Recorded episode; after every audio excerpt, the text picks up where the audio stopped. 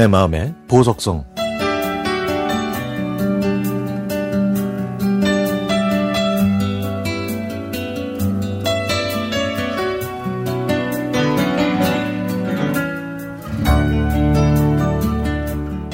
오랜만에 간 오일장에서 제 눈길을 끌었던 건 바구니에 담긴 빨간 사과였습니다.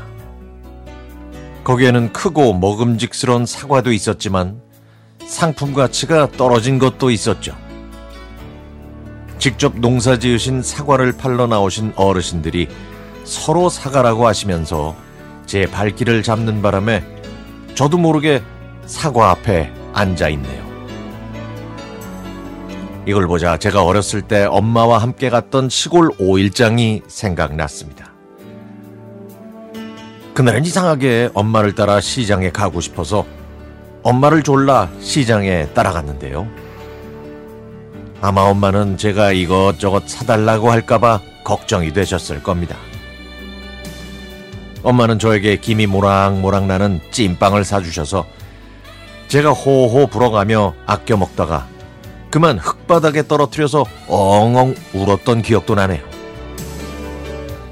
겨우 진정한 저는 사과 파는 곳에 멈춰서 이번엔 또 사과를 사달라고 생떼를 썼고 엄마는 또 난감해 하셨습니다. 엄마는 크고 굵은 사과를 몇 번이나 들었다 놨다를 반복하시다가 결국 벌레 먹고 작은 사과가 든 바구니를 사셨습니다.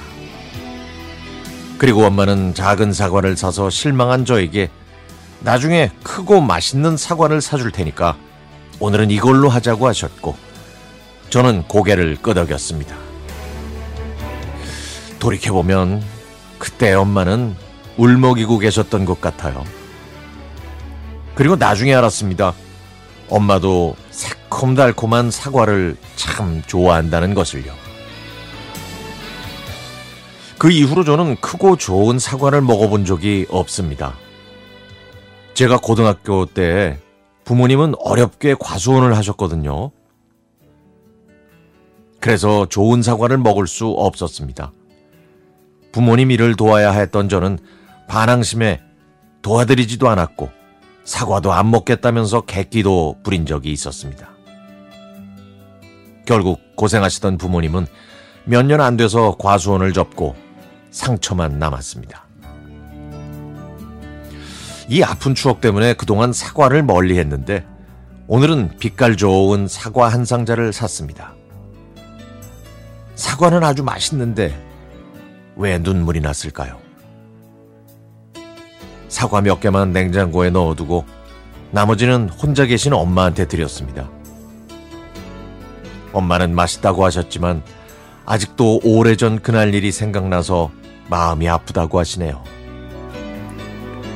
제가 엄마가 되고 나니까 자식 입에 밥 들어가는 게 가장 행복하다는 말이 실감이 납니다. 그런 자식이 먹고 싶은 걸 못 사주셨던 엄마의 마음은 과연 어떠했을까요? 그러면서 엄마가 끓여주신 청국장을 먹고 신랑과 아이들 준다고 또 한가득 얻어왔습니다. 요즘 엄마는 수영장에 다니시는데요. 교통편이 안 좋아서 한참을 걸어가시지만 그래도 엄마가 당신만을 위한 시간을 가지게 돼서 참으로 좋습니다. 엄마는 비록 힘들지만 물속에서 움직이니까 몸도 개운하고 좋다고 하시네요. 엄마가 오랫동안 건강하게 제 곁에 있어 주시면 좋겠습니다.